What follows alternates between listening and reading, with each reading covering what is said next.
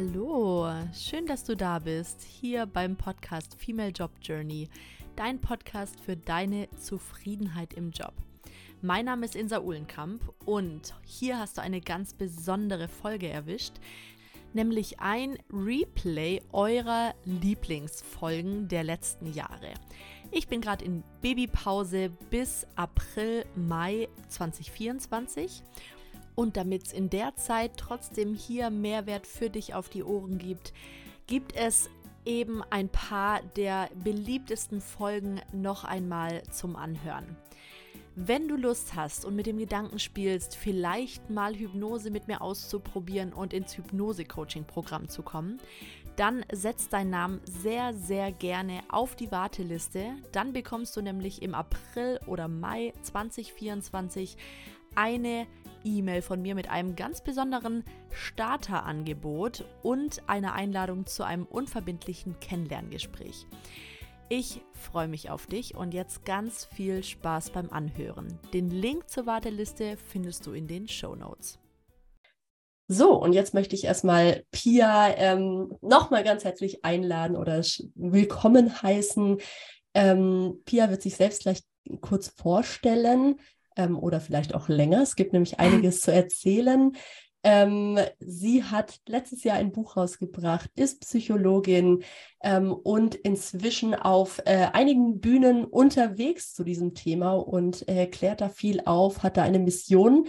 Ähm, Pia und ich, wir kennen uns aus dem Studium aus Osnabrück, ähm, ein ganz, genau, eine ganz lustige Verbindung. Ähm, und jetzt haben wir uns überlegt, hier mal diese Podcast-Folge für euch aufzunehmen. Pia, schön, dass du da bist. Ja, danke, dass ich da sein darf. Ich freue mich aufs Gespräch. Ich glaube, das wird richtig schön und es ist auch mega schön, dich mal wieder zu hören und hier über die Kamera zu sehen. Wir haben uns ja echt Ewigkeiten irgendwie nicht gehört und gesehen. Also genau. voll schön. Direkt ja. ein Osnabrück-Flashback hier. Heute fahre ich sogar noch nach Osnabrück. Ach was, wow. siehst du. Sollte heute einfach alles so sein. Grüß, was mir, äh, grüßt Osnabrück von mir. Ich war schon ewig, Ewigkeit nicht mehr da. Das mache ich. Sehr schön. Cool. Aber bevor wir hier alle mit meinen Wochenendplänen wir, ähm, äh, belabern, Pia, erzähl doch einfach mal, was machst du und wie war dein Weg dorthin? Ja, ich muss sagen, es wird immer komplizierter zu sagen, was ich mache, weil irgendwie immer mehr dazu kommt. Mhm. Also ich bin Psychologin, ähm, genau, Bachelor und Master in Psychologie gemacht und ähm, habe dann durch einen Zufall meinen Weg in die Medien gefunden. Ähm, und habe dann ähm, für Funk vom ARD und ZDF einen YouTube-Kanal gestartet zum Thema Psychologie allgemein, habe da ähm, Videos gemacht zu den verschiedensten psychologischen Themen, also auch viel zu ähm, psychischen Erkrankungen, Depressionen, Schizophrenie, ne, das volle Paket. Ähm, dieser Kanal ist, boah, innerhalb von einem Monat waren wir bei, ich glaube, 70.000 Abonnenten. Ich war pff, übelst überfordert, muss ich sagen. also, ne, du hast ja immer so ein bisschen, oder ich hatte auf jeden Fall äh, die Hoffnung und ich wusste auch innerlich schon, dass das auf jeden Fall gut wird, weil es gab sowas in der Form noch nicht und ähm, ich hatte super viel Spaß, auch vor der Kamera zu sein und so und die Skripte zu schreiben, zu recherchieren. Aber es war halt auch das erste Mal vor der Kamera für mich und ähm, das war halt ganz schön viel kaltes Wasser, ne, direkt dann mit so einem großen YouTube-Kanal zu starten, davor überhaupt keine Medienerfahrung, kam halt frisch aus dem Studium. Ähm, und dass es dann natürlich so schnell durch die Decke gegangen ist, war super cool aber halt auch, äh, ja, krass, überfordernd. Ne? Auf einmal haben dich andere Leute bewertet für das, was du halt so tust. Ähm, mhm. Ne? Es kamen die krassesten Stories auf mich zu und Kommentare en masse ähm, von Leuten, die mir halt ihre Geschichte erzählt haben. Und ähm, ich muss aber sagen, äh, ja, das Feedback war sehr, sehr gut. Ähm, auch von der Community. Es hat sich super schnell eine Community aufgebaut, die sich auch untereinander dann in den Kommentaren unterstützt haben und so. Und das, boah, das hat mich so glücklich gemacht. Das war irgendwie so schön zu sehen, hey, ich habe hier gerade irgendwie wirklich was zu sagen. Ich kann hier einen Unterschied machen. So, ich habe hier eine große mhm. Reichweite und die ist ja auch stetig gewachsen. Ähm, Genau, und dann habe ich halt wirklich jede Woche da so ein Video produziert, zusammen mit einem Kameramann hier in Berlin. Mhm. Ähm, zuerst haben wir wirklich noch zu Hause bei mir gedreht, weil wir kein Studio hatten. Wir haben wirklich von null angefangen. So. Der gelbe das, Sessel, der war bei dir zu Hause.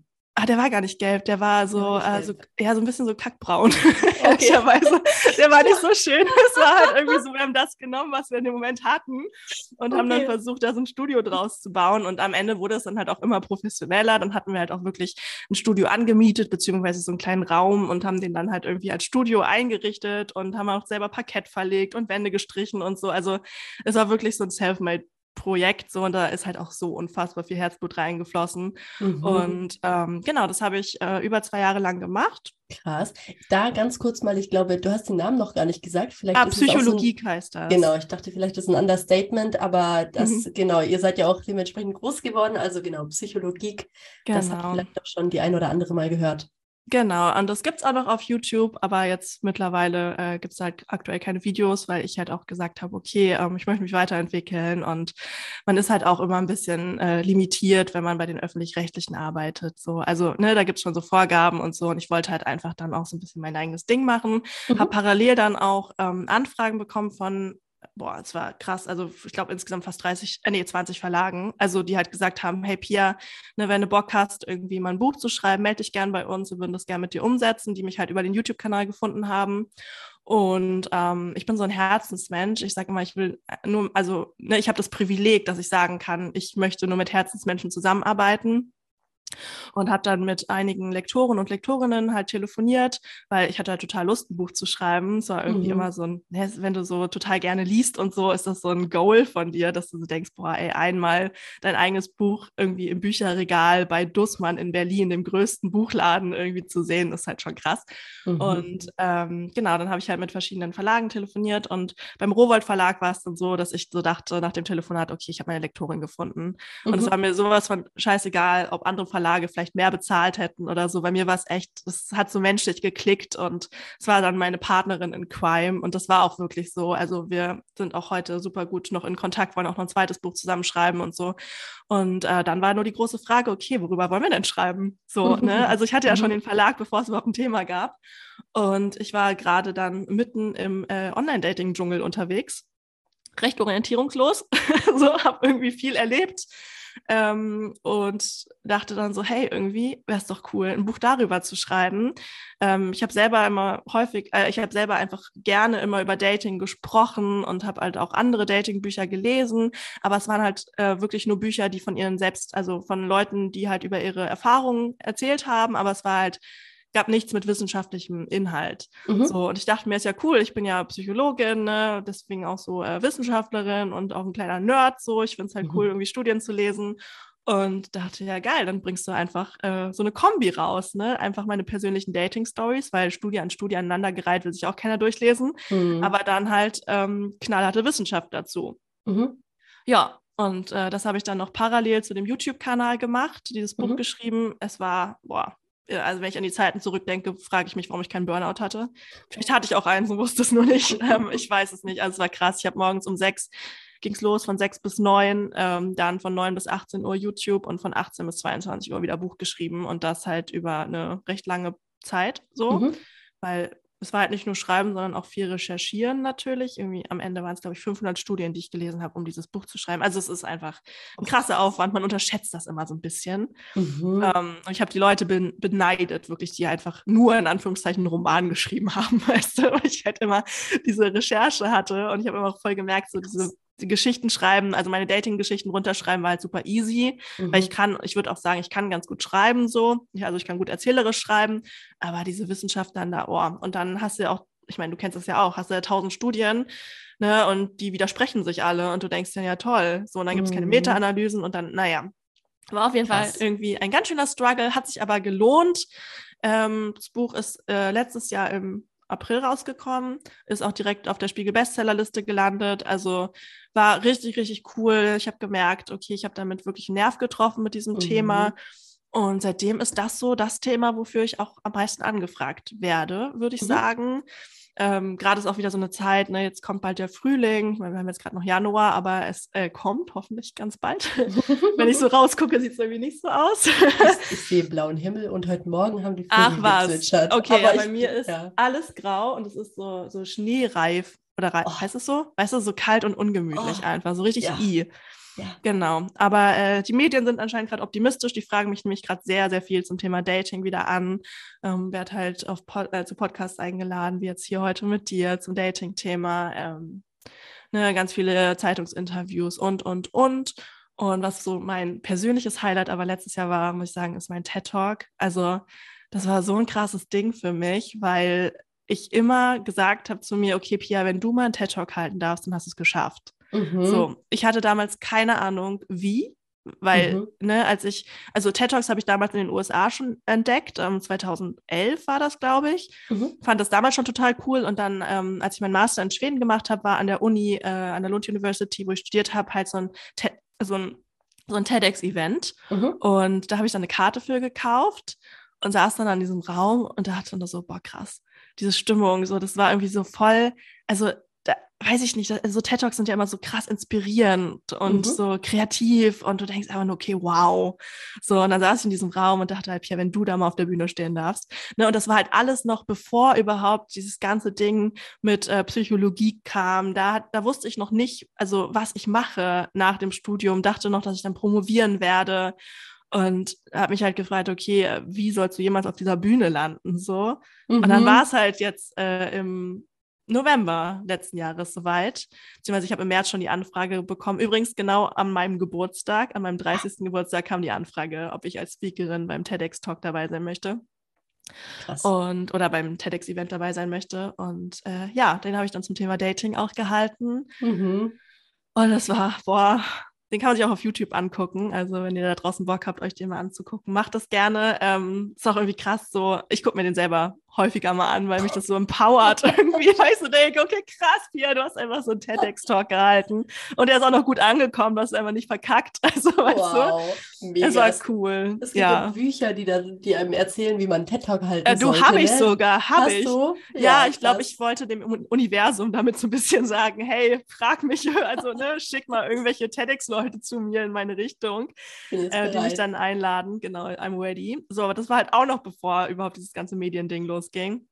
Ja. Ähm, genau, deswegen sage ich auch immer, es lohnt sich einfach groß zu träumen und dem Universum so ein paar Zeichen zu schicken. Auch ne, als knallharte Wissenschaftlerin kannst du halt, also ist immer so ein bisschen schwierig, dieses ganze Thema Visualisierung und so, ne, es ist halt alles nicht ganz so in trockenen Tüchern, was so Wissen, ne, was so die Wissenschaft mhm. angeht, aber ja. irgendwie glaube ich halt manchmal schon dran. Mhm. Und ähm, ja, seitdem mache ich so Vision Boards und schreibe mir meine Ziele auf und immer so nach dem Motto Dream Big or Go Home, Baby. Mhm. Ähm, das ist irgendwie so mittlerweile so ein bisschen meine Philosophie. Ja. Und äh, bisher klappt es ganz gut. Ich bin gespannt, was dieses Jahr auf mich zukommt. Ähm, ja, also es wird, glaube ich, äh, interessant. Da kommen auch schon, ich habe irgendwie jetzt auf mein Vision Board geschrieben, so, hey, ich möchte noch mehr auf Bühnen stehen. Und jetzt habe ich mhm. schon direkt zwei Anfragen bekommen für irgendwelche ja, Keynote-Speeches. Äh, ja, ja, also ähm, es gibt ja einige kritische Stimmen, sage ich auch mal, wenn es mhm. jetzt Richtung Vision Boards geht. Ja. Aber ich finde, es ist einfach total logisch erklärbar auch. Also man, man jetzt, also man macht sich selbst und eben auch dem Unterbewusstsein einfach viel klarer, wo man hin möchte, was die Ziele mhm. sind. Und diese Informationen werden auch abgespeichert. Ich habe mich mal eine Zeit lang mehr damit auseinandergesetzt. Ah, ja. Die Formatio Reticularis äh, wenn du dich erinnerst. Droppst du erstmal so einen Fachbegriff. Geil. Die, da wird es nämlich eingespeichert und ah. die kann unsere Handlungen steuern. Wir ja. steuern unsere Handlungen ja auch nicht bewusst. Das ist ja, also 90 Prozent einfach läuft aus dem FF, läuft einfach. Ja. Ja. Und äh, wenn dann unser Unterbewusstsein einfach nicht Bescheid weiß, wo wir hinwollen, sondern halt mhm. irgendwie immer noch klein-klein denkt, irgendwie ähm, so weitermacht, dann ja, dann kann auch die, also können die Handlungen nicht dementsprechend ausgerichtet werden. Ja, ergibt auf jeden Fall Sinn. Also ja, ne? äh, pro Vision Board auf jeden Fall. Ich kann es auch jedem empfehlen. Ich habe das jetzt als meinen Desktop-Hintergrund auf dem Computer. Oh, ähm, ja, ist halt manchmal denke ich mir auch so, boah, ist irgendwie ein bisschen krass so, ne? Also auf der einen Seite sehe ich es halt dann jeden Tag, auf mhm. der anderen Seite sehen es halt auch die anderen Leute, mit denen ich dann irgendwie kurz zusammenarbeite. So, dann sitze ich irgendwie so äh, beim Coworking mit irgendeiner Person. Ich frage mich so, hey, was hast du denn da? Das sieht so bunt aus. Aber ich so, uh. Und da stehen halt auch so also schon auch so private Ziele drauf und halt auch so, so Gehaltsvorstellungen, weißt du? Mhm. Ich habe einfach mal gesagt, wie viel ich dieses Jahr verdienen möchte. Ich dachte, ich mhm. schreibe es einfach mit drauf. Und das sind ja schon irgendwie recht private Informationen.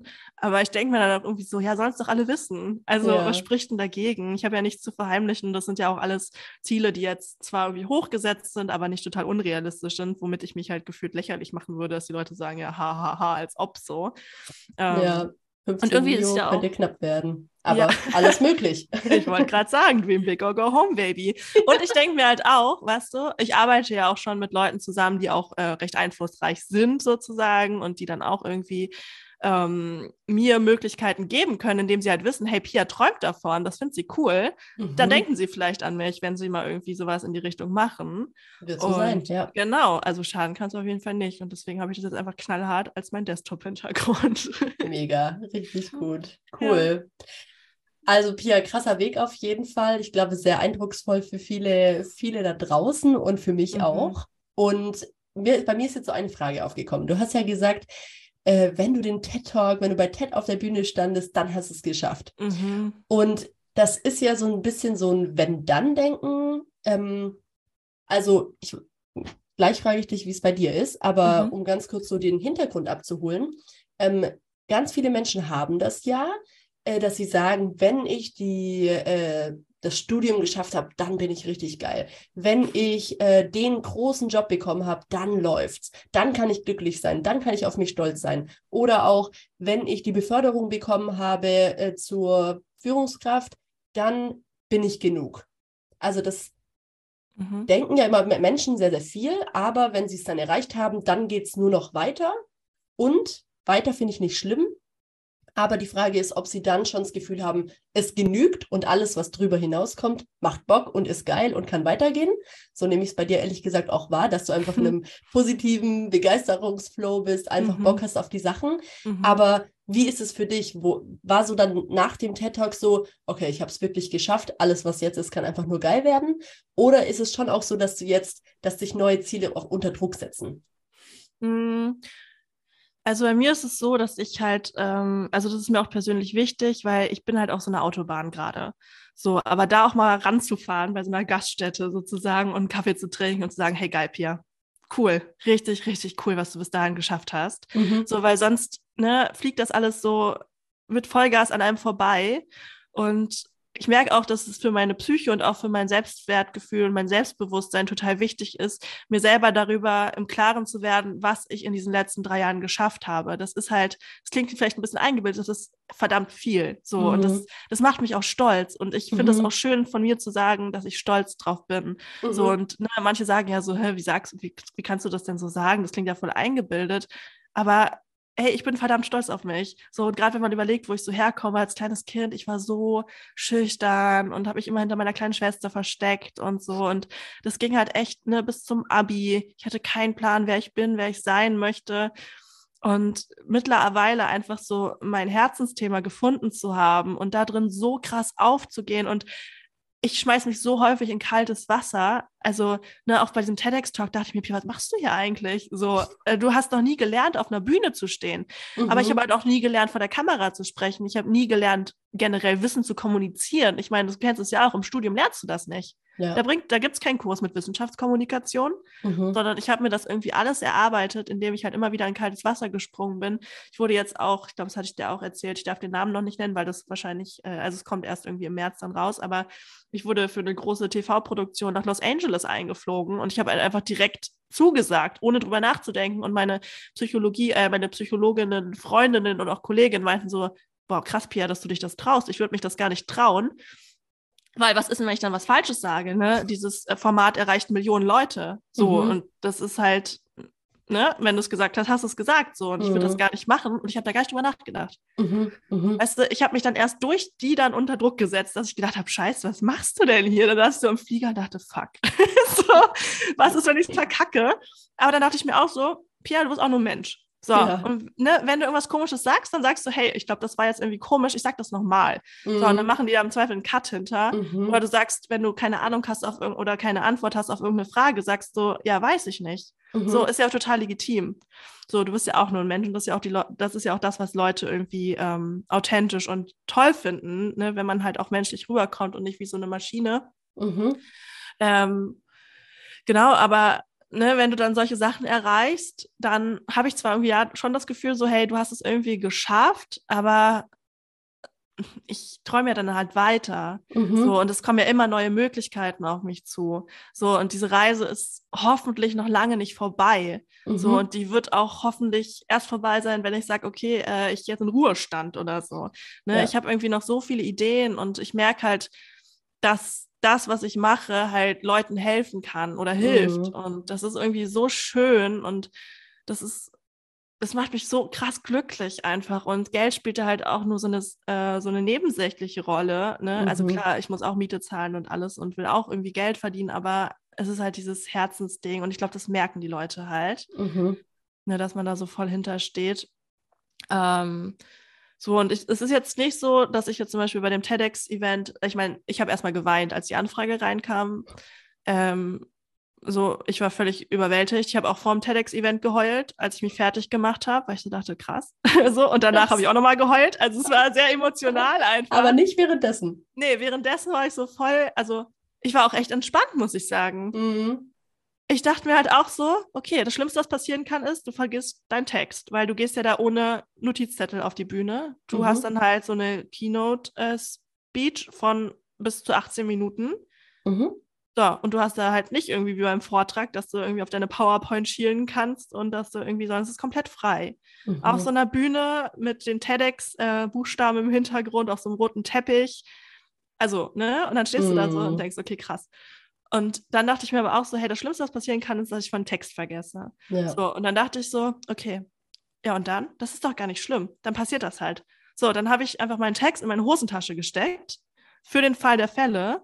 Und wenn ich meinen Text vergessen hätte, habe ich nicht, zum Glück, also zum Glück noch nicht mal, sondern das wäre halt auch okay gewesen. Ne? Dann hätte ich halt kurz ja. gesagt, hey Leute, sorry, aber wir haben ja gerade über Authentizität beim Dating gesprochen. Ich bin jetzt auch authentisch, ich habe meinen Text vergessen, ich muss mal kurz nachgucken. So, ne? ja. ne? Völlig okay.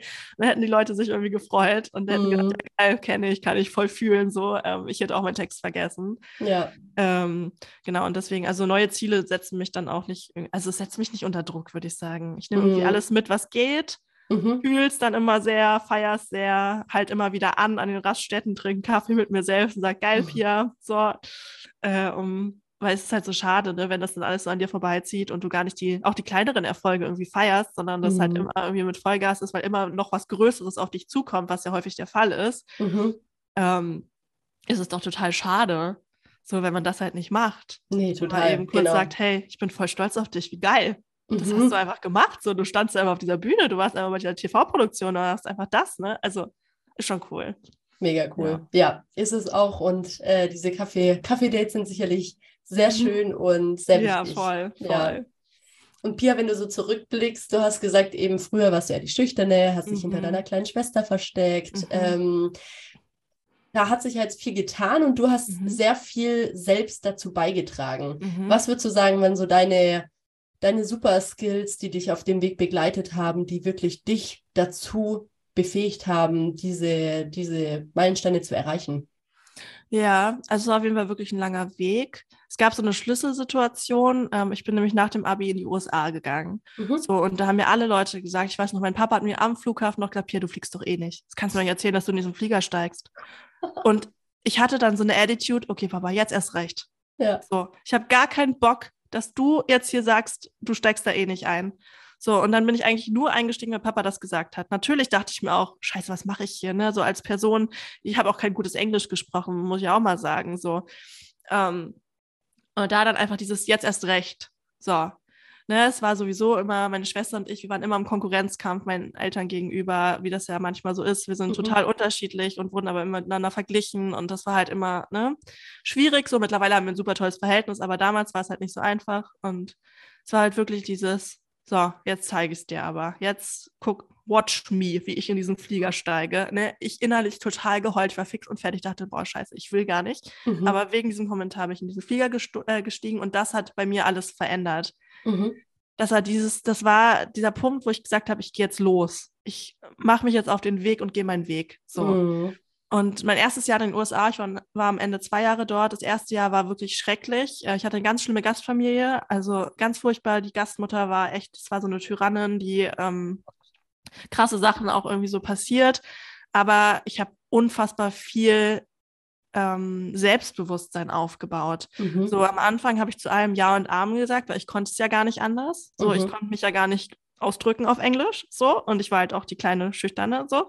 Und am Ende habe ich halt richtig krass gelernt zu diskutieren. So und konnte dann auch auf Englisch und habe irgendwie gelernt, für mich einzustehen und so. Und, und dann ähm, war nämlich auch, dann kriegst du so nach einem halben Jahr, kriegst du so die Nachricht von der Au-pair-Agentur, so nach dem Motto, hey Pia, ähm, ne, wir hoffen, du hast eine gute Zeit, hast du Bock zu verlängern. Mhm.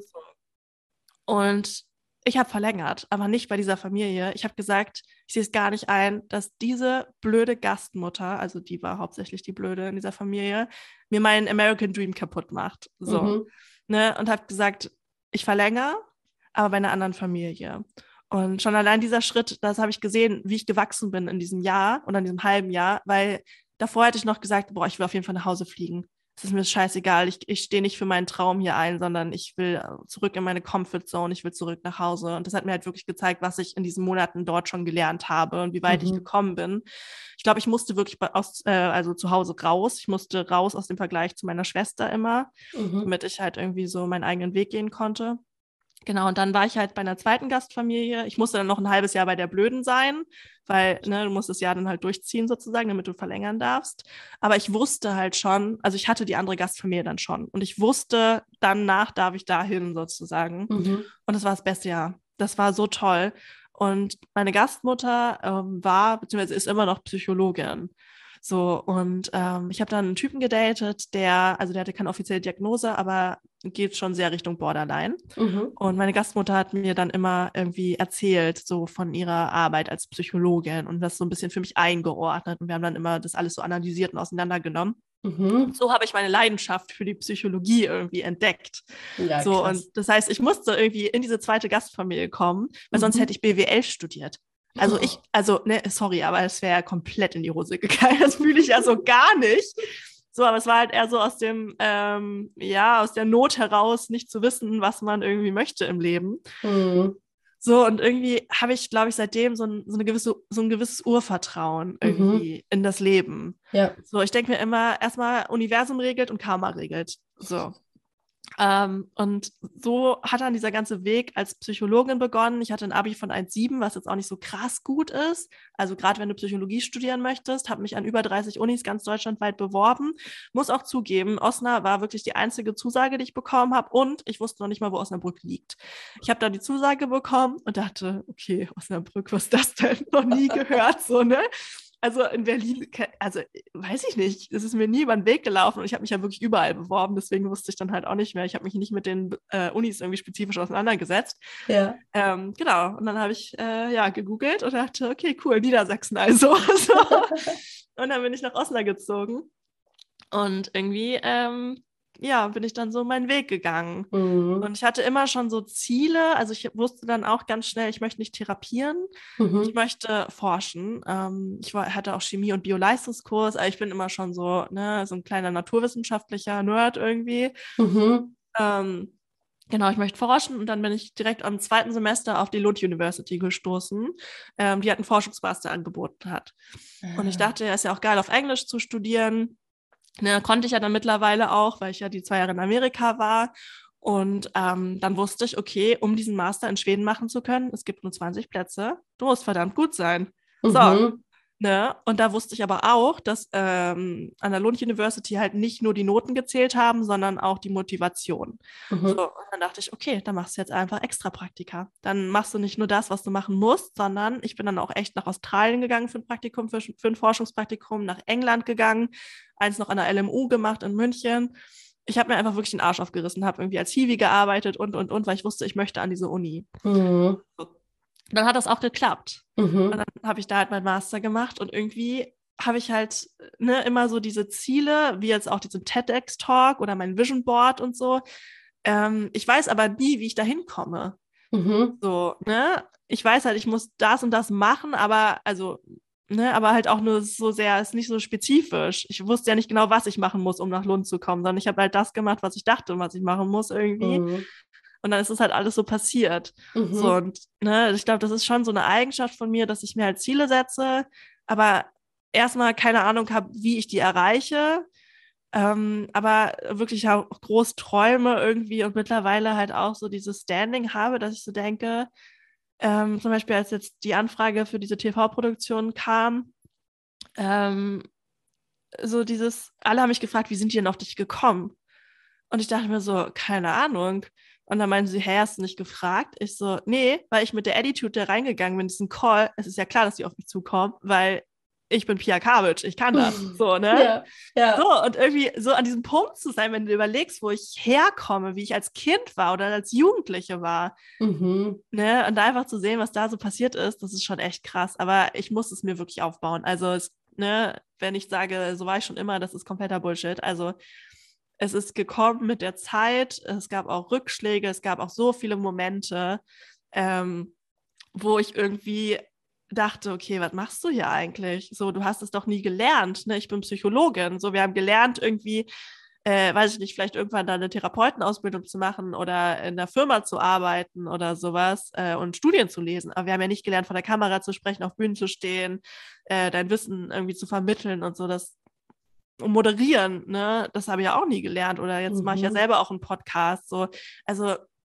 ne, aber einfach zu sehen, okay, Pia, du kannst das irgendwie, du musst das gar nicht gelernt haben. Es ist okay, das einfach zu machen, mhm. solange man halt natürlich eine Grundkompetenz hat, weil ich würde mich jetzt äh, ungern als Psychologin ausgeben, ohne dass ich es bin. Das würde ich natürlich nicht machen. Mhm.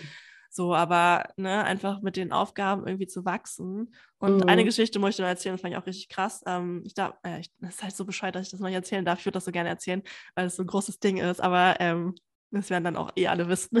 so. Aber äh, die Person, also es gibt eine ganz doll bekannte Person, mit der ich dann Los Angeles gedreht habe. Und ähm, ich habe das ganze Jahr über, immer wenn ich so Down-Phasen hatte, weil die hatte ich auf jeden Fall, habe ich immer von Sia Unstoppable gehört, das Lied. Mhm. Ähm, ich weiß nicht, ob du das kennst, das ist halt einfach so voll, ne, ähm, arme Porsche with no brakes, so, also weißt du, ich, okay, ich schaffe das alles, ich bin nicht auf, also ich bin unaufhaltsam, so, ich gehe meinen Weg, bam, so, und das habe ich halt immer gehört, wenn ich so dachte, Pia, was machst du hier eigentlich? Mhm. Und ähm, dann sitze ich da so bei dem Dreh in Los Angeles und auf einmal höre ich dieses Lied. Und ich dachte nur so, hä, summst du das jetzt gerade in einem Kopf und kriegst das gar nicht mit? Also, was soll das falsch mit dir? Wie krass kann der Jetlag sein? So, weißt du? Ich war ja. so richtig irritiert irgendwie. Auf einmal gucke ich mich nur äh, zu der Person neben mir um und dann summt die das einfach. Und ich dann nur so, hä, summst du gerade Sia von Unstoppable, äh, summst du gerade äh, Unstoppable von Sia? Und sie so, ja, das ist es. Boah, ich habe so lange überlegt, wie dieses Lied heißt. Ich habe schon voll lange den Ohrwurm. Und ich war einfach nur so, okay, krass.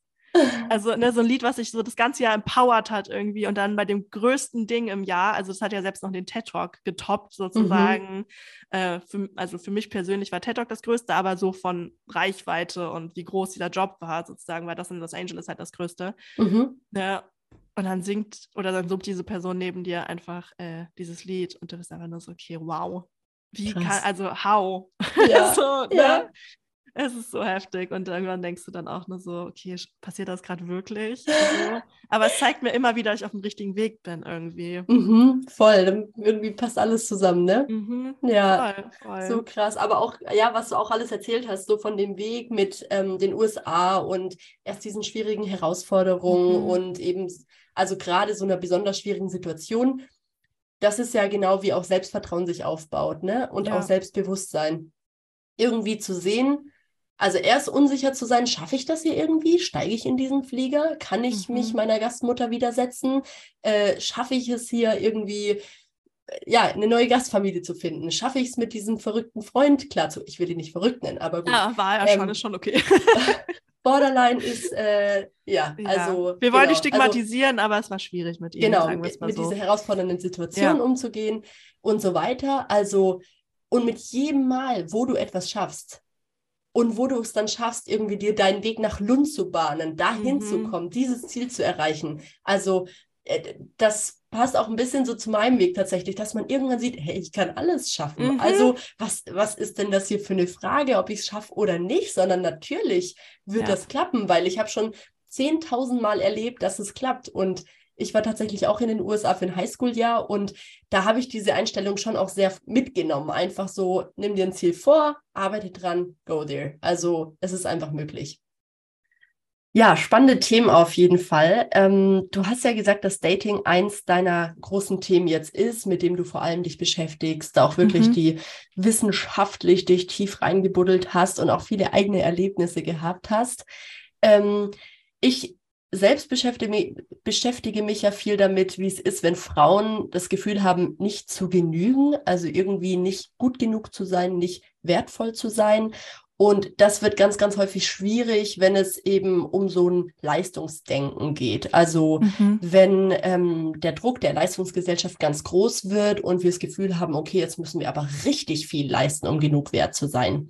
Mhm. Und Dating jetzt auch äh, durch die Professionalisierung mit den Apps äh, und auch irgendwo so einer Quantifizierung. Also man kann ja schon sagen, hm. wie viele Matches oder Likes oder was auch mhm. immer. Ich habe noch nie mhm. ehrlich gesagt online gedatet. Ich bin da ganz, ganz unwege, also ja, habe ich wenig Erfahrung, nur für Freunde geswiped. Aber ähm, ja, irgendwie nehme ich das schon auch so wahr, dass es irgendwie so ein, so ein Erfolgs- und Leistungsdenken da auch irgendwie mit drin ist. Mhm. Wie nimmst du das so wahr? Ja, ich nehme das ganz ähnlich wahr wie du. Ähm, ich meine, es fängt ja schon damit an, dass du dich halt exposed sozusagen, ne? wenn du deine Bilder und deine Informationen auf dem auf der Dating-App ähm, dann hochlädst. Ähm, ich glaube, das ist für viele auch so ein gar nicht so ein leichter Schritt irgendwie. Ähm, und die brauchen dann auch so ein bisschen so einen kleinen Selbstwert-Push sozusagen, um sich zu trauen, sich da zu zeigen, weil du machst dich ja schon irgendwie so ein bisschen verletzlich. Und äh, einer der größten Kritikpunkte beim Online-Dating ist ja auch immer, dass es so oberflächlich ist und dass man anhand von eines Bildes halt äh, ja, naja, verurteilt, das klingt so hart, aber ich wollte eigentlich beurteilt sagen, aber verurteilt klingt, äh, passt vielleicht auch in irgendeinem weiteren Sinne. Ähm, aber es ist halt, glaube ich, auch so ein bisschen die Frage, wie man selber Erfolg auf den Dating-Apps für sich definiert. Mhm. So, ähm, wenn man jetzt natürlich mit dem Mindset rangeht, ähm, Erfolg auf den Dating-Apps ist oder fängt da, äh, fängt da an, wenn ich halt meinen Partner fürs Leben gefunden habe, meine Partnerin fürs Leben gefunden habe. Dann ist natürlich die Gefahr, in Anführungszeichen, dass dieser Erfolg nicht eintreten wird, recht mhm. groß. Mhm. So, ne, man wird ja dann mehr Misserfolge haben, weil sind wir mal ehrlich, ja, es gibt irgendwie so die perfekten Stories, so, ne, irgendwie fünf Minuten auf den Dating-Apps gewesen, ein Match gehabt und das war direkt die Person fürs Leben. So, mhm. gibt's auch, klar, aber ist halt wirklich in der absoluten Minderheit. Mhm. Ähm, ne, die Realität sieht häufig ganz anders aus. Ich persönlich habe auch, ich war ähm, insgesamt zehn Jahre auf den Dating-Apps. Ähm, natürlich auch immer mit Pausen, weil ich ja dann doch irgendwie äh, mich verliebt habe und eine Beziehung eingegangen bin und so. Auch mit teilweise mit Leuten, die ich halt online kennengelernt habe. Ähm, aber ne, ich hatte vielleicht, boah, ich werde das häufig in Interviews gefragt. Ich sage, glaube ich, immer eine andere Zahl, weil ich das gar nicht so genau weiß, wie viele erste Dates ich hatte. Aber ich sage immer irgendwas zwischen, äh, ich glaube, 40 und 70 so ungefähr. ähm, es waren wirklich viele und ich glaube, die genaue Zahl ist auch gar nicht so wichtig. Aber daraus haben sich dann vielleicht, sagen wir mal, ich hatte 50 erste Dates. Ähm, daraus haben sich dann vier Beziehungen ergeben. So, mhm. das ist an sich nicht viel. Und wenn man nochmal davon ausgeht, es gab so eine Studie, die hat gezeigt, dass ich glaube, es war jedes 58. Match führt nur zu einem Date im Durchschnitt. Das ist halt verdammt wenig. Mhm. So, ne? Mhm. Und deswegen, wenn du Erfolg auf den Dating-Apps halt wirklich so ähm, definierst für dich, dass es halt ne, der Partner, die Partnerin fürs Leben ist, die du da findest, wird schwierig. Und wenn du aber Erfolg, und das sage ich auch immer den Leuten, das ist ja schon einfach ein Erfolg, wenn man sich angemeldet hat. So, es ist ein Erfolg, wenn man irgendwie sich getraut hat, eine Nachricht zu schreiben. Es ist ein Erfolg, wenn man irgendwie ähm, weiß ich nicht, sich auf ein erstes Date traut. So, es ist ein Erfolg, wenn man einfach einen schönen Abend hatte, ohne dass man sich dann ein zweites Mal trifft. Es ist aber auch ein Erfolg, wenn man irgendwie was für sich lernt, wenn man merkt bei einem Date oder irgendwie bei einer Situation, wo man mit einer anderen Person schreibt, ähm, was man vielleicht nicht möchte. So. Mhm ne, dann ist das auch ein Erfolg. Mhm. Und es ist halt wirklich so die Frage, wie du es definierst. Und wenn du es halt ganz klein definierst und sagst, ein Erfolg ist ein Erfolg, ist ein Erfolg, ist ein Erfolg und so weiter und so fort und wirklich sagst, die kleinsten Dinge sind schon Erfolge, dann hast du halt viel mehr Erfolge als Misserfolge. So, oder du hast fast gar keine Misserfolge. Und ähm, das macht es halt irgendwie voll schön. Und ich finde, man darf halt nicht mit der Einstellung auf die Dating-Apps gehen, so, hey, äh, diese Dating-Apps suchen mir jetzt den Partner, die Partnerin fürs Leben, weil das tun sie nicht. Ne? Ähm, klar, wenn du jetzt irgendwie so an Parship denkst, die so ein Matching-Ding da haben, ist es nochmal ein bisschen was anderes, ähm, weil die ja wirklich schauen, wer könnte zu dir passen. Aber wenn ich jetzt an Tinder denke, da werden die einfach alle angezeigt. Mhm. So, da wird ja nicht von denen irgendwie schon mal so ein bisschen sortiert und anhand von irgendwelchen psychologischen Tests und sowas so eine Vorauswahl getroffen, sondern es ist halt einfach, äh, ja, hier hast du alles, äh, mhm. nimm dir, was du möchtest, so ungefähr. Mhm. Ähm, und die Apps geben einem halt eine Chance, recht easy neue Leute kennenzulernen, aber sie garantieren dir keine Liebe. So, ne? Und wenn du das einfach wirklich als Chance siehst, ähm, deine Auswahl an potenziellen Partnern, Partnerinnen irgendwie zu erhöhen, mhm. Dann ist es halt voll was Schönes irgendwie. Du darfst halt nicht äh, rangehen und sagen, ja, ähm, ne, die Dating-Apps, ich mache die jetzt dafür verantwortlich, ob sie mir jetzt irgendwie ähm, meinen Partner des Lebens geben oder nicht. So, sondern man muss halt so irgendwie eine ganz aktive Rolle da einnehmen und halt nicht mhm. dieses Passive irgendwie, um auch wirklich eine gute Erfahrung zu haben. Und ich muss sagen, klar hatte ich auch Dates, wo ich danach so sage, boah, ey, ein bisschen schwierig, so, ne, was war denn da los? Mhm. Aber es war für mich auch ein Erfolg, so, ne? Und das ist halt wirklich eine Frage, wie du es definierst, mit welchem Mindset du da irgendwie rangehst. Ja, total. Aber also es musst du halt auch erst lernen, ne? Das musste ich auch erst lernen. Mm, mm. Ich stelle mir tatsächlich auch als ähm, einen der, wichtigsten, der wichtigsten Erfolge oder überhaupt Meilensteine, damit es gar nicht in so ein krasses Leistungsdenken mhm. überschwappt, stelle ich mir vor, sich da eben abzugrenzen. Also da eben zu lernen, dass man selbst äh, so toll und wertvoll ist, so wie man eben ist. Ja. Egal, was bei einem Date passiert. Egal, ob ein Mensch zurückschreibt oder nicht. Voll. Und ich stelle es mir gar nicht so leicht vor, ähm, mhm. aber eben da ja, das, das erstmal für sich zu erkennen, ich glaube, das ist ein, ein krasser und wertvoller Schritt. Ja, und außerdem, ich meine, nur weil du, du jetzt irgendwie, ähm, also wenn ich jetzt zum Beispiel einen Typen, einen Typen anschreiben würde und von dem bekomme ich keine Antwort, dann hat das meistens gar nichts mit mir selbst zu tun, mhm. sondern es hat einfach damit was zu tun, dass er vielleicht an dem Tag fünf Nachrichten bekommen hat oder zehn Nachrichten bekommen hat oder an dem Tag vielleicht gar nicht online war und das irgendwie untergegangen ist oder ähm, er irgendwie, weiß ich nicht, mich doch nicht, also ne, irgendwie doch gerade in dem Moment einfach keine Kapazitäten hatte, sich auf so ein Gespräch einzulassen. Ich kenne das ja auch von mir. Ne, manchmal hat man irgendwie Zeit und Lust, jemanden kennenzulernen. Manchmal bin ich aber auch total im Stress so. Und ja. dann sehe ich irgendwie, ja, XY hat mir eine Nachricht geschrieben und denkt dann noch so, ach, den musst du nachher noch antworten und vergisst es aber und dann hast du gar keinen Nerv dafür oder du öffnest noch nicht mehr mehr die App, sondern siehst nur irgendwie, ja, du hast eine neue Nachricht, aber guckst noch nicht mal drauf und es hat überhaupt nichts mit der anderen Person zu tun, sondern vielmehr mit mir als Person mhm. und das muss man sich halt auch irgendwie immer ähm, überlegen und immer sagen, hey, ähm, das muss gar nicht was mit mir zu tun haben. So, und es ist halt auch kein Geheimnis. Es gibt halt auch super viele Leute auf Tinder und den Dating-Apps allgemein, die nicht Single sind, die gar nicht auf der Suche nach Dates, äh, auf der Suche nach Dates sind, sondern mhm. irgendwie auf der Suche nach Bestätigung. Die sind irgendwie neugierig, die haben Bock, soziale Kontakte zu knüpfen, unabhängig von diesem ganzen Dating-Kontext. Die sind vielleicht auf der Suche nach Reisetipps, die wollen einfach mal ihren Marktwert so ein bisschen abchecken und gucken, was noch so gehen würde, obwohl sie gar nicht auf der Suche sind. Und von solchen Leuten kriegt man dann häufig halt auch keine Antwort, ne? weil die ja wirklich nur auf diesen Ego-Push aus sind, wenn sie dann halt sehen, ha, ich habe ein Match und reicht denen das. Ja, ja, stimmt, hat es auch in deinem Buch geschrieben, ne? Ja, ja, ja. Ja, ja kann gut sein. Ich, ich habe ja viel in meinem Buch geschrieben. das eine der Aussagen war.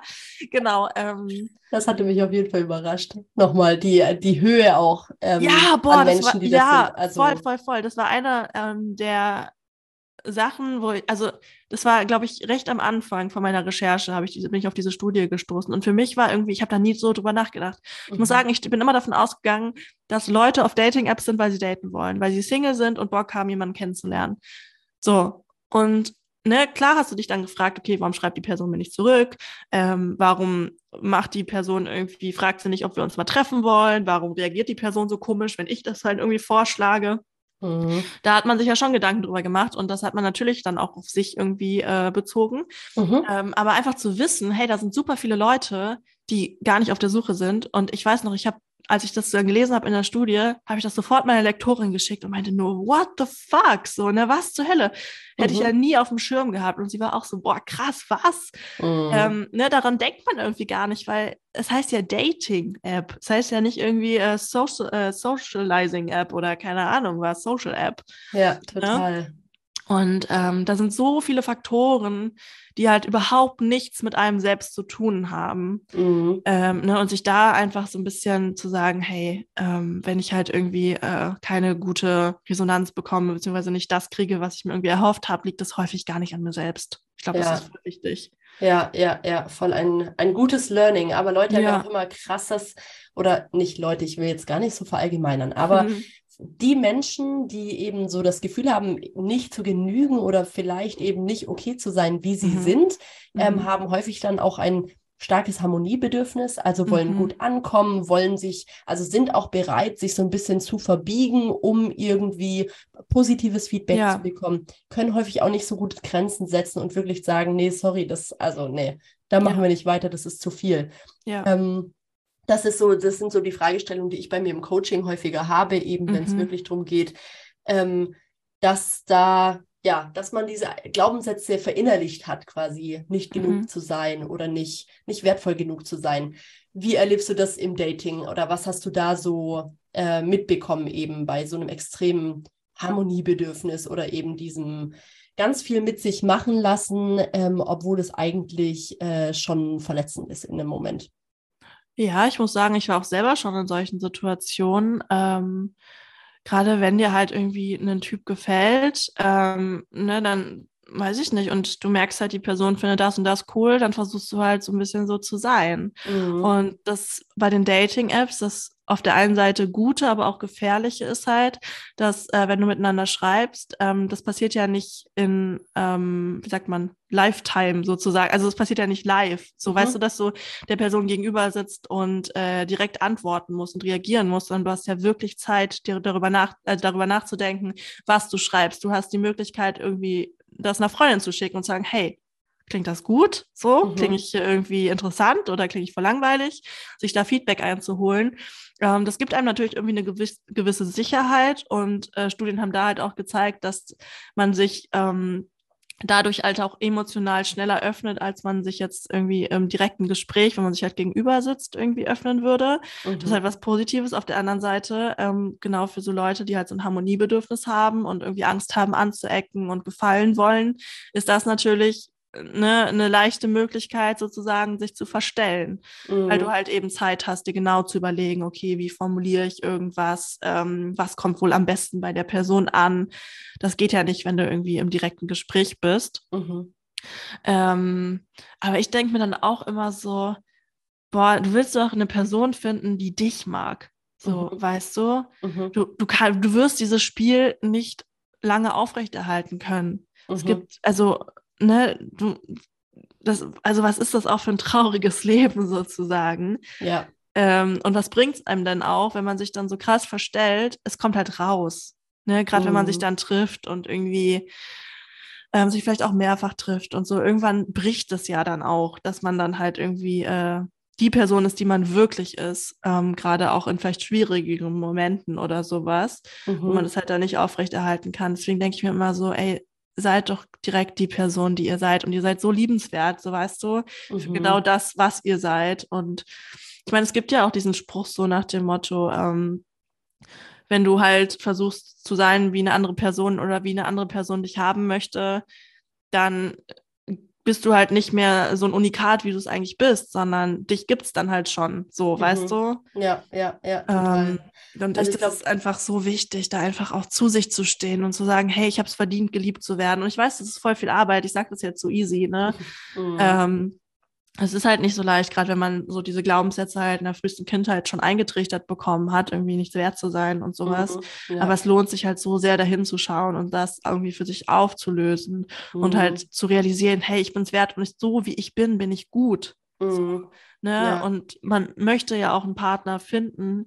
Ähm, also das ist zumindest das, was für mich eine Beziehung ausmacht, dass ich einfach ich sein kann, also so sein kann, wie ich bin und dafür halt geliebt werde. Ja, ja, so, total. Das bringt ja gar nichts, wenn man sich dann verstellen muss. Und ne, man, also auch selbst wenn die andere Person es noch gar nicht realisiert hat, dass man sich verstellt, man selber weiß ja, dass man sich verstellt. Mhm. Und das ist ja auch ein total scheiß Gefühl, dass man dann irgendwie merkt, okay, ich komme hier irgendwie, ähm, also die Person mag mich total gerne, aber auch nur, weil ich nicht ich selbst bin. So, und mhm. das ist mhm. ja auch wieder so voll ähm, der Schlag ins Gesicht, irgendwie diese Erkenntnis. Ja, macht das ganze Dating auch wieder schwieriger, ne? Dass man wirklich mhm. dann sich darauf einlassen kann, dass es eine lange entspannte Beziehung wird, auf jeden Fall. Ja. Voll, und voll. Authentizität äh, steigt eben auch mit dem Selbstwert. Also wenn Leute das mhm. Gefühl haben, eben okay zu sein, wie sie sind und damit zufrieden sind, dann fällt es ihnen häufig auch leichter, authentisch zu sein. Also irgendwie, genau, es ist äh, nicht so schön, wenn man das so eingetrichtert bekommen hat in der frühen mhm. Kindheit, wie du gesagt hast. Aber ja, ich glaube, da gibt es auch in Richtung Dating äh, guten Grund, ähm, ja, zu wachsen. Ja, voll. Mhm. Und Authentizität ist auch mit das Wichtigste beim Dating. Also da mhm. gibt es auch verschiedene Studien und Umfragen, die halt gezeigt haben, dass das genau das ist, was die Leute möchten, dass die andere Person, die sie da gerade kennenlernen, authentisch ist. Mhm. Und das fand ich irgendwie so schön. Mhm. Ne, und das, das, ich finde, das bestärkt diesen ganzen Ansatz halt auch nochmal total. So dieses, hey, sei wer du bist, denn so bist du genau richtig. So, und du bist vielleicht nicht genau richtig für alle Personen und auch vielleicht nicht für die Person, die du irgendwie versuchst, gerade äh, zu, für dich zu begeistern, so krampfhaft. Aber ne, wenn du dann eine Person triffst, äh, die dich genauso nimmt, wie du bist, dann weißt du auch, warum es mit der anderen Person nicht geklappt hat. So. Ja, ja, ja, total. Mach die Dinge aus einem, so aus Begeisterung. Also das ist immer ja. so mein, mein Motto, das ich so erkannt habe, eben, ich bin ja eher im Jobkontext unterwegs, mhm. aber da ist es eben so, wenn dann ähm, Menschen oder ich habe es eben selbst in der Vergangenheit erlebt, ich habe mir Ziele gesetzt, die musste ich erreichen, da wollte ich ja. unbedingt ja. hin. Es ging kein äh, da dran vorbei, sondern das hatte ich mir so krass in den Kopf gesetzt. Mhm. Ähm, und dann kannst du es auch schaffen. Wie gesagt, ich habe ja auch die mhm. Überzeugung, alles schaffen zu können. Ja. Aber es wird halt nicht geil. Also es wird halt ja. einfach äh, keine schöne Zeit. Es wird anstrengend. Es wird ja. richtig viel Kraft kosten. Ja. Und genau so ist es ja auch, wenn du auf, auf Teufel komm raus möchtest, dass jetzt die Beziehung mit einer Person klappt und das sein muss, dann wird es anstrengend. Ja, voll. Und man sagt ja auch immer, der Weg ist das Ziel. Ne? Mhm. Und wenn du halt äh, dann total abgehetzt am Ziel ankommst, sozusagen, und äh, den Weg gar nicht genossen hast, ja, schwierig. Also, ja, ja. ja total. Ja. Wow, Pia, hast du irgendwie ein paar Tipps jetzt gerade, die du einfach so rauskloppen kannst, wo du sagst, hey, wir haben hier so ein paar Themen angesprochen, mhm. ähm, das kann ich euch empfehlen? Meinst du jetzt in Bezug auf Dating oder allgemein? Genau, gerne in Bezug auf Date. Aber kann auch allgemein sein, mm. auf, auf deinen Weg bezogen. Ja, also so wie du bist, bist du genau richtig. Das ist wirklich, ich habe ja auch gemerkt, ne, wenn ich mich nicht verstelle und auch einfach Mensch bin, dann komme ich am besten an. Mhm. So, es ist halt wirklich so, die Leute finden das cool, wenn man nicht perfekt ist. Ähm, und dann halt auch, glaub an dich selbst, du kannst wirklich alles schaffen. Das ist halt das Krasse. Du kannst es wirklich schaffen. Und manche haben es schwieriger als andere. Aber gerade heute, so mit Social Media und so, hat jeder fast die gleiche Chance, irgendwie da auf sich aufmerksam zu machen und sich zu zeigen und rauszugehen und ähm, seinen Weg irgendwie zu gehen. Ähm, springe in kaltes Wasser, geh Risiken ein. Mhm. Ne, ich kann das total verstehen, irgendwie, wenn man sagt, ja, ich bin aber voll der Sicherheitsmensch. Klar, dann kann man sich ja auch irgendwie, gerade wenn es jetzt auch äh, um Beruf geht oder so, ne, dann kann man sich auch einen Puffer anlegen und sagt, okay, hey, ähm, ich habe jetzt irgendwie äh, drei Monate Gehaltspuffer sozusagen, kündige jetzt, kündige jetzt meinen Job und schau mal, wo mich die Reise hinführt. Mhm. So, man kann ja auch vorsorgen schon sozusagen. Ähm, mhm. Aber ganz ehrlich, wir haben nur dieses eine Leben. Und was mich immer so antreibt, ist so diese Angst, dann irgendwann im Sterbebett zu liegen und zu denken, ich habe mein Leben nicht gelebt. Mhm. So, ich habe einfach das gemacht, was die Leute von mir erwartet haben. Ich habe mich nicht getraut, wirklich für mich einzustehen. Ich bin nicht losgegangen für meine Träume, sondern immer eher so passiv als aktiv irgendwie mein Leben gestaltet. Ähm, was muss denn das für ein scheiß Gefühl sein, weißt du? Dann liegst mhm. du im mhm. Sterben und denkst, ja, fuck, mhm. ich habe mein Leben gar nicht gelebt. So, und das ist auch so was, also das ist wirklich so eine, so eine kleine Angst von mir, die mich halt aber total antreibt. Mhm ähm, halt wirklich immer zu machen und rauszugehen. Und ganz ehrlich, es ist halt so dieses, mach halt einfach, wird eh geil. Und wenn es nicht mhm. geil wird, dann lass es halt wieder. So, dann hast du es gemacht und dann weißt du es. Ja. ja. So, ähm, ne, und das halt auch äh, bezogen auf alle anderen Themen. Also jetzt nicht so Beruf, bei mir halt meine Karriere, sondern halt auch zum Thema, auf Thema Dating. So, geh raus, zeig dich, wer du bist, ne, mach Erfahrungen, lebe, so, mhm. weißt du? Ja. Irgendwie erlebe, lebe. Mhm. Ähm, triff dich mit Leuten, auch wenn du vielleicht irgendwie dir am Anfang nicht sicher bist, ob das passt. Das, das findest du dann heraus. So, und wenn es mhm. nicht passt, dann hattest du vielleicht einen schönen Abend oder du hast keinen schönen Abend, aber weißt fürs nächste Mal, okay, das und das möchte ich also nicht. So, ne, sondern sei wirklich so ganz aktiv in deinem Leben. Also nimm eine aktive Rolle ein. Klar, mhm. aber auch natürlich so, dass du dich damit wohlfühlst und sowas. Aber leb dein Leben. Also, ja. ne, ja ich finde immer schön, diese, über, äh, diese Vorstellung, sich ans Steuer zu setzen. So im Auto. Ja, voll. Vielleicht die, die, die sitzen auf dem Beifahrersitz und beschweren mhm. sich über die mhm. Person am Steuer, was die gerade alles kacke mhm. macht und wo die hinfährt. Aber du kannst dich halt selbst ans Steuer setzen und irgendwie ja. was Geiles draus machen. Ja, voll. Und das mhm. Leben ist so schön. So, weißt mhm. du? Ja. Ähm, also, leb's. Mach's. Mhm. Geh los für deine Träume. Und fahr ab und zu an die Raststätte. Ja, genau, halt ab und zu inne und sag, hey geil, voll cool, wie weit du schon gekommen bist, was du geschafft hast. Und äh, sei dir, also, ne, ich glaube, da hatten wir vorhin auch schon kurz drüber gesprochen, dieses, ähm, sei dir bewusst, welche Ressourcen du halt auch hast, ne? Auch gerade was so Krisenmanagement angeht, mhm. was du mhm. schon irgendwie alles gelöst bekommen hast, sozusagen. Mhm. Weil es geht ja immer weiter und das mhm. unterschätzt man immer irgendwie so. Und das hat man so gar nicht auf dem Schirm. Ja. Aber dann halt zu wissen, dass man irgendwie mit allem irgendwie schon zurechtkommt, weil man hat es in der Vergangenheit ja auch geschafft. Ja. So, das gibt einem so ein gutes Gefühl irgendwie und man traut sich dann viel mehr, wenn man denkt, ja, okay, dann, wenn es halt schief läuft, läuft schief, aber dann komme ich damit auch irgendwie klar. Es ist dann mhm. hart, es ist dann scheiße, aber man überlebt sozusagen. Mhm. Und man hat halt diese Ressourcen, um damit dann umzugehen. Mhm. Das ist ja auch irgendwie was voll Schönes und das gibt einem halt auch nochmal irgendwie so eine extra Portion Mut, finde ich, um dann auch wirklich äh, loszugehen. Total toll. So ja. viel Empowerment. Mhm. Auf jeden Fall packe ich auch noch Unstoppable in die Show Notes. Das äh, werde ja, ich mir gleich mal das anhören. Das sollen sich alle da draußen gerne anhören. Ja. Toll. Und den TED Talk, dann ist äh, nochmal für Empowerment gesorgt. ja. Mega gut.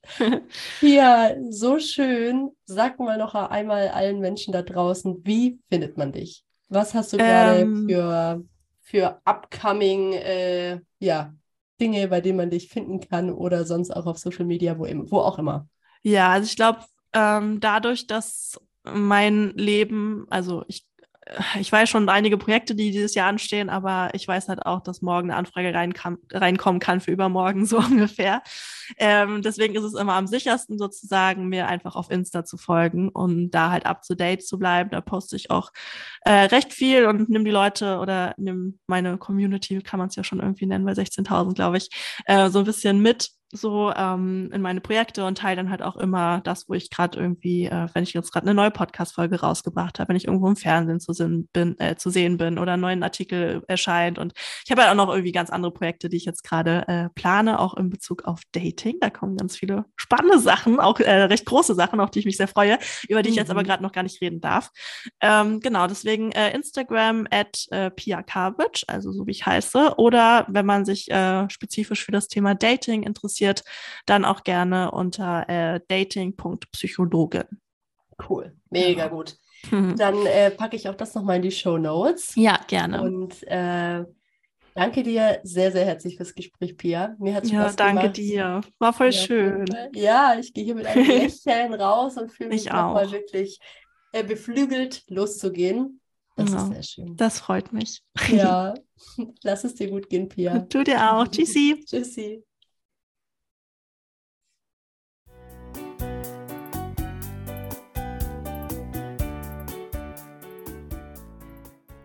Vielen, vielen Dank fürs Zuhören. Ich freue mich schon wieder auf den Restart nach der Babypause. Wenn du dir den Zugang zu einem ganz besonderen Angebot für mein Hypnose-Coaching-Programm sichern möchtest und eine der ersten Starterinnen sein möchtest, dann trag dich sehr, sehr gern auf meiner Warteliste ein. Den Link findest du in den Show Notes. Und dann freue ich mich auf dich zuzugehen im April oder Mai 2024. Ansonsten wünsche ich dir bis dahin alles, alles Gute und erinnere dich immer daran, dass du gut genug bist und genau richtig, so wie du bist.